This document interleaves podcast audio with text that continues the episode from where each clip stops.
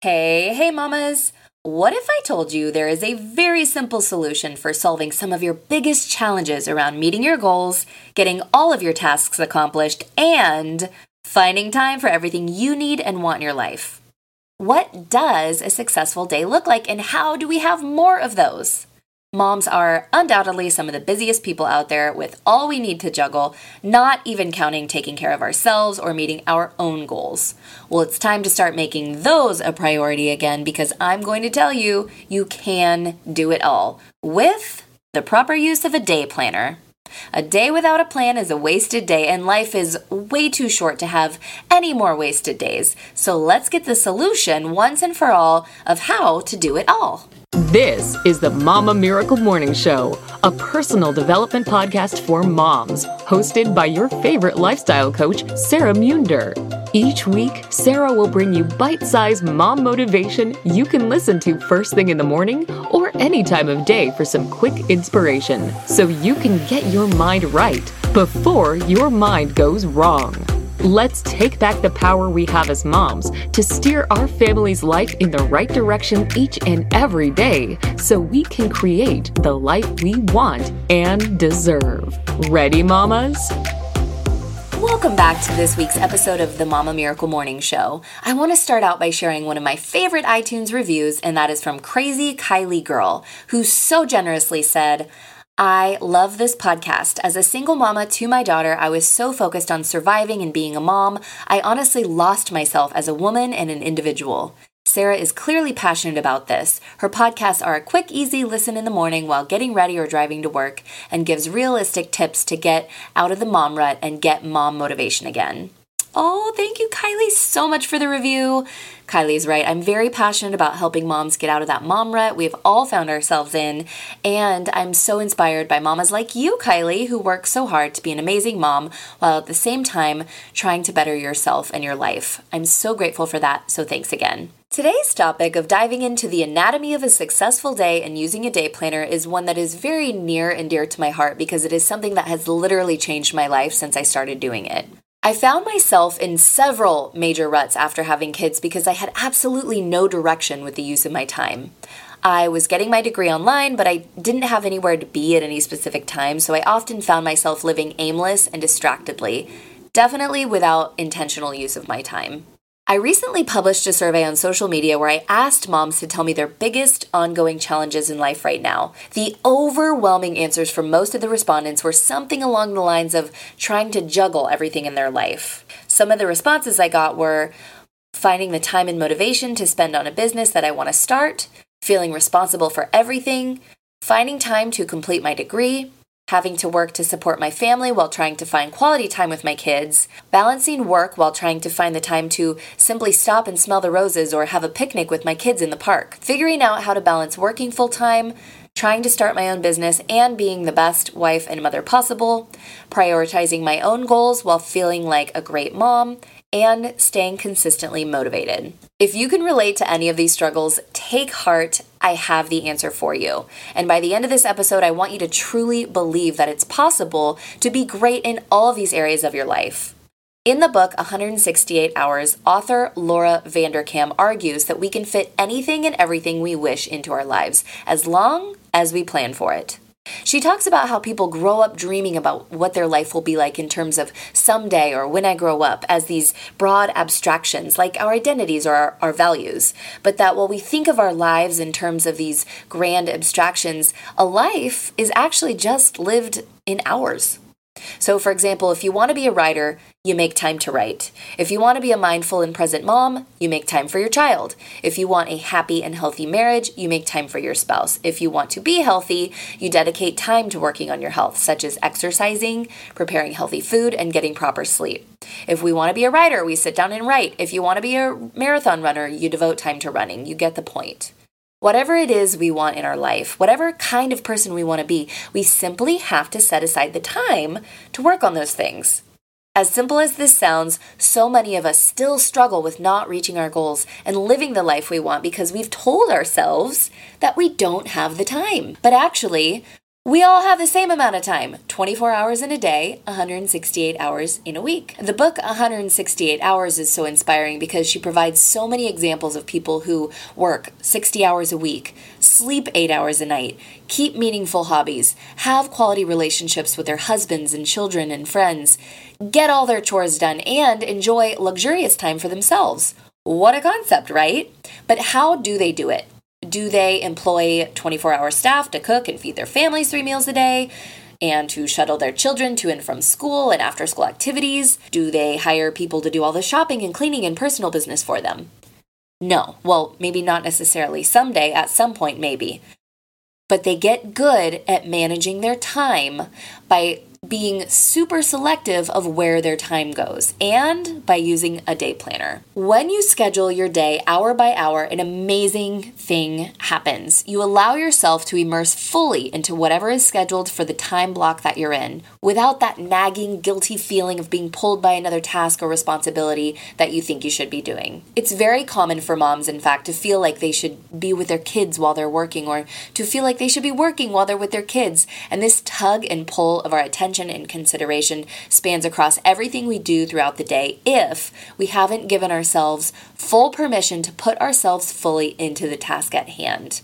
And to do that, we must schedule our time and do it in advance. When is the best time to sit down and plan? I have found that I get the best results when I plan for the week ahead on Sunday and when I plan for the day ahead the night before.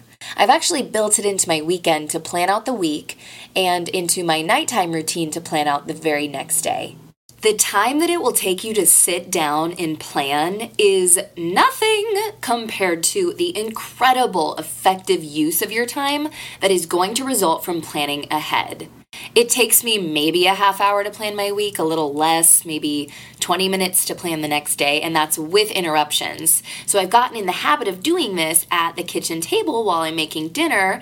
So it's like I'm killing two birds with one stone. It really doesn't feel like an added burden or a chore. In fact, it's allowed me to feel so much more in control of my life, and it's made me realize just how much I can fit into one day if I choose. So it's kind of a fun task I look forward to, actually. And choosing how to spend your time is a wonderful right we all have, no matter how burdened by your responsibilities you feel, and one that, when executed with intention, can result in you actually being able to build the life you want. I've said this before our lives are just a result of our habits. In other words, our lives as a whole are a result of how we spend our hours and what we do in those hours. If we don't plan our hours and use them with intention, they can be easily wasted away and filled with meaningless tasks, things that don't bring us closer to our dream life and actually unproductive habits. And look, I'm not saying that every hour of your day has to be productive by definition. And in fact, I'm going to show you that it's 100% okay and even encouraged to schedule in some serious downtime. But the point is, it needs to be intentional. That way, you can enjoy your downtime without that nagging guilt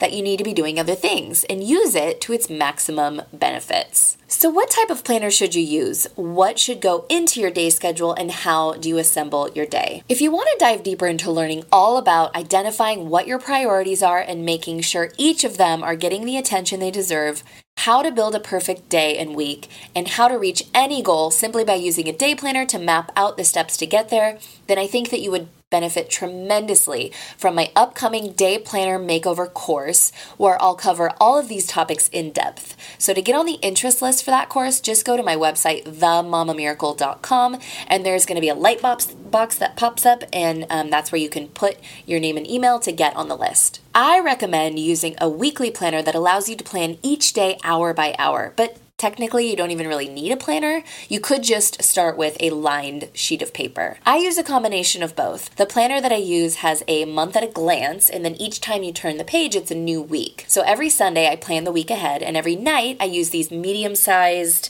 lined sticky notes you can find at the dollar store, and those are what I use to plan my day hour by hour. My best friend got those for me for Christmas as part of my little Christmas package, and I'm telling you, it is the best gift I have ever received. I also use um, a separate sticky note to plan out my my meals for the next day, including what I'm packing for the kids' lunches. That way, I don't even have to spend the time thinking about it in the morning. I also use these notes to plan out the work day and what tasks I want to accomplish during my work hours. I stick them on the inside of my planner and I feel so much more prepared for the day ahead. Now, when it comes to preparing for the next day, I also try to set out the clothes I'm planning to wear, which usually includes a workout outfit and then an outfit for after I shower shower and get ready. If there's somewhere I need to be, I pack my bag, including snacks and my water bottle and anything else that I might need. And by doing this, I'm way less stressed in the morning and I can actually spend those precious morning hours before my family gets up doing personal development and creative work because those are my favorite things to do.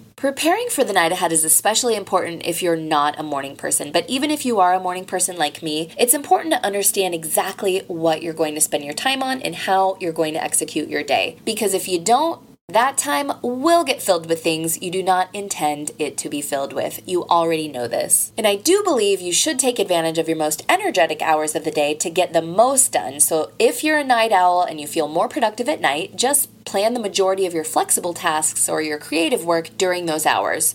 Just make sure you plan for getting at least eight hours of sleep, so don't stay up working till midnight if you have to be up at 6 a.m. Personally, I'm a morning person. I totally have the most energy first thing in the morning, so I try to pack in as many things as possible during those first few precious morning hours. Plus, since I've stopped drinking at night, I have found I just don't have a whole lot of incentive to stay up late since I don't stay up drinking my wine anymore. So I'm in bed by like 8:30 and asleep by 9.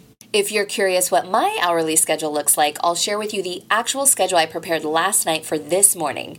Now, keep in mind, this isn't what every single morning looks like. Depending on what I'm currently working on or whether I have a deadline or somewhere to be at a certain time, I might choose to get up and start working on my business right away instead. But with that in mind, today's schedule started at 5 a.m., which was to get up and work out at home, journal visualizations, start a load of laundry, empty the dishwasher, put dinner in the crock pot, 6 a.m., my coffee. I make breakfast, pack the girls' lunches, pack Autumn's nap time bag for her school week, clean up the kitchen, watch my online marketing course while I'm doing all of this.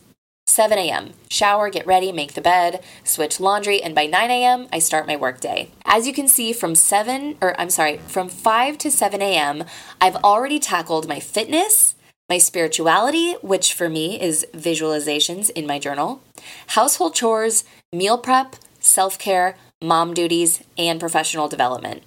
Now, each of these categories I have set goals in for this year, so I'm very clear how I want to grow and improve in each of these areas. And this is such an important thing to understand. Otherwise, you have to ask yourself, what am I working towards when I spend my time on these things? Then, from 9 to 3, I work on my business with about a 20 minute nap in the afternoon. There's my self care.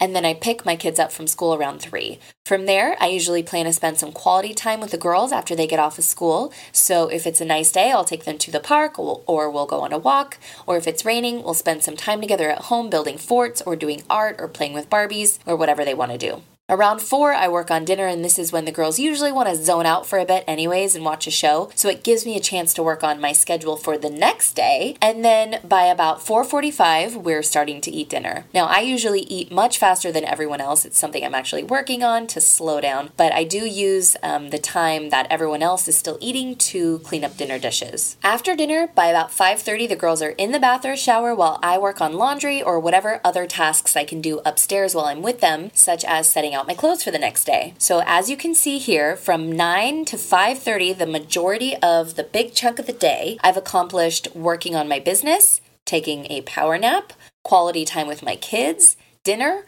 prepping my schedule for the next day, cleaning up the kitchen, bath time, and more household chores. By 6:30, the girls are usually in bed and we practice Audra's reading, and then they're asleep by 7. And typically I either read on my iPad with the screen turned all the way dark so it doesn't mess with their sleep patterns, and so I'll read while they fall asleep, or I'll spend the time to give each of them a little massage. And this is something we've been doing since they were babies. It's such a special way to connect. P.S. It's also very good for their sleep and also to help keep their immune system strong. By the way, my kids love bedtime story podcasts. There are some really relaxing ones they like to fall asleep to. These are not sponsors of the show, but I do highly recommend Tales from the Lily Pad and Be Calm on Ahway Island. I know many parents like to read their kids to sleep, and I think this is such a beautiful thing. I'm going to be honest with you, this is not something that we do. Um, first of all, it's just not something that I enjoy. My kids are major talkers, and they are not the type of kids that will sit there and just listen to mommy telling a story. Um, sometimes we'll we'll do a story together where they can add to it and we can construct the story. But if I really want them to get to sleep. If it's bedtime, then I'll put on the story podcast and they fall asleep right away. Within just this half hour block from about 6:30 to 7, I've already got the girls ready for bed and in bed. We've practiced reading, we've connected, and I got to catch up on whatever book I was reading while they were falling asleep. If your kids fall asleep without you there, props to you. Um, but being that my kids will not fall asleep without me in their room, I've honestly just embraced this and I take advantage of the time. I know this is a controversial controversial thing among among the sleep training community, and everyone has their own opinions about this. But this is just something that we do to squeeze in a little extra connection time. I think it's totally okay, and I roll with it. So then I usually try to have all of my chores done by the time the girls are asleep. That way I can just use that time to myself or spend time with my husband. We love watching Netflix shows together, or sometimes we just lay around and read, or we do other things together. Wink, wink. Other things I use that special time for at night is taking a bath or doing at home spa treatments. I typically do my own nails at home, so I like to do this at the end of the day when I don't have any other tasks that would mess them up. I might do some stretching or meditating or even chatting with my dad on the phone because he's literally the only person in the world I can sit and chat with and not feel like I have to get off the phone. Shout outs, Dad! Although sometimes I will try to catch up with a friend. Like I said, I'm in bed by 8:30 reading or doing a guided meditation and I typically can't stay up past 9. I get 8 hours of sleep, sometimes more, and then I get up around 5 a.m. the next day to start it all over again. Now, like I said, not every day is exactly the same. Some days I work out at the gym instead of at home. Sometimes I work outside of the house, like at a coffee shop. Sometimes we go out to eat for dinner. Some days I just run errands instead of working on my business. But the point is, every day is planned out with intention. That way, I never feel divided. And then at the end of the day, I truly, truly feel like I accomplished what I set out to accomplish. One tip I have in building out your schedule is to begin with the things you have to do and places you have to be at a specific time. So, for example, if you work 9 to 5, then start with that time block and then work backwards from there to when you need to be up. And then after work, work forwards to bedtime and fill in those hour blocks with the things that you want to do. Also, you need to write a list of your daily and weekly non negotiables so you can be sure to include that in your schedule without even having to think about it or negotiate whether you're going to do it with yourself. A few of my non negotiables are emptying out the dishwasher every morning, otherwise, if I don't, the dishes will get majorly backed up and then I'm dealing with mount dirty dishes at the end of the day. And who wants to have to do that, right? Another one I do is to um, do a load of laundry every day because otherwise, again, we're dealing with mount laundry at the end of the week. And I went way too many years being overwhelmed by all of these growing mountains in my house. Another one is exercising, some form of it every day. That's very, very important to me, even if it's just 10 minutes of high intensity interval training at home. And in fact, many studies show that doing a short but higher intensity interval type of workout is actually more effective than doing a lighter and longer workout. Also, take a shower every day. I know this seems like a luxury to many moms and it's kind of funny, but I find that if I don't schedule it in, I would seriously find myself rocking the old makeup and dry shampoo messy mom bun way too often. And I enjoy showering and getting ready. It gives me more confidence and energy, and it's become so valuable to me. So I've made it a non negotiable. See how I'm calling the shots on my daily non negotiables? I promise you, when you make your needs more of a priority,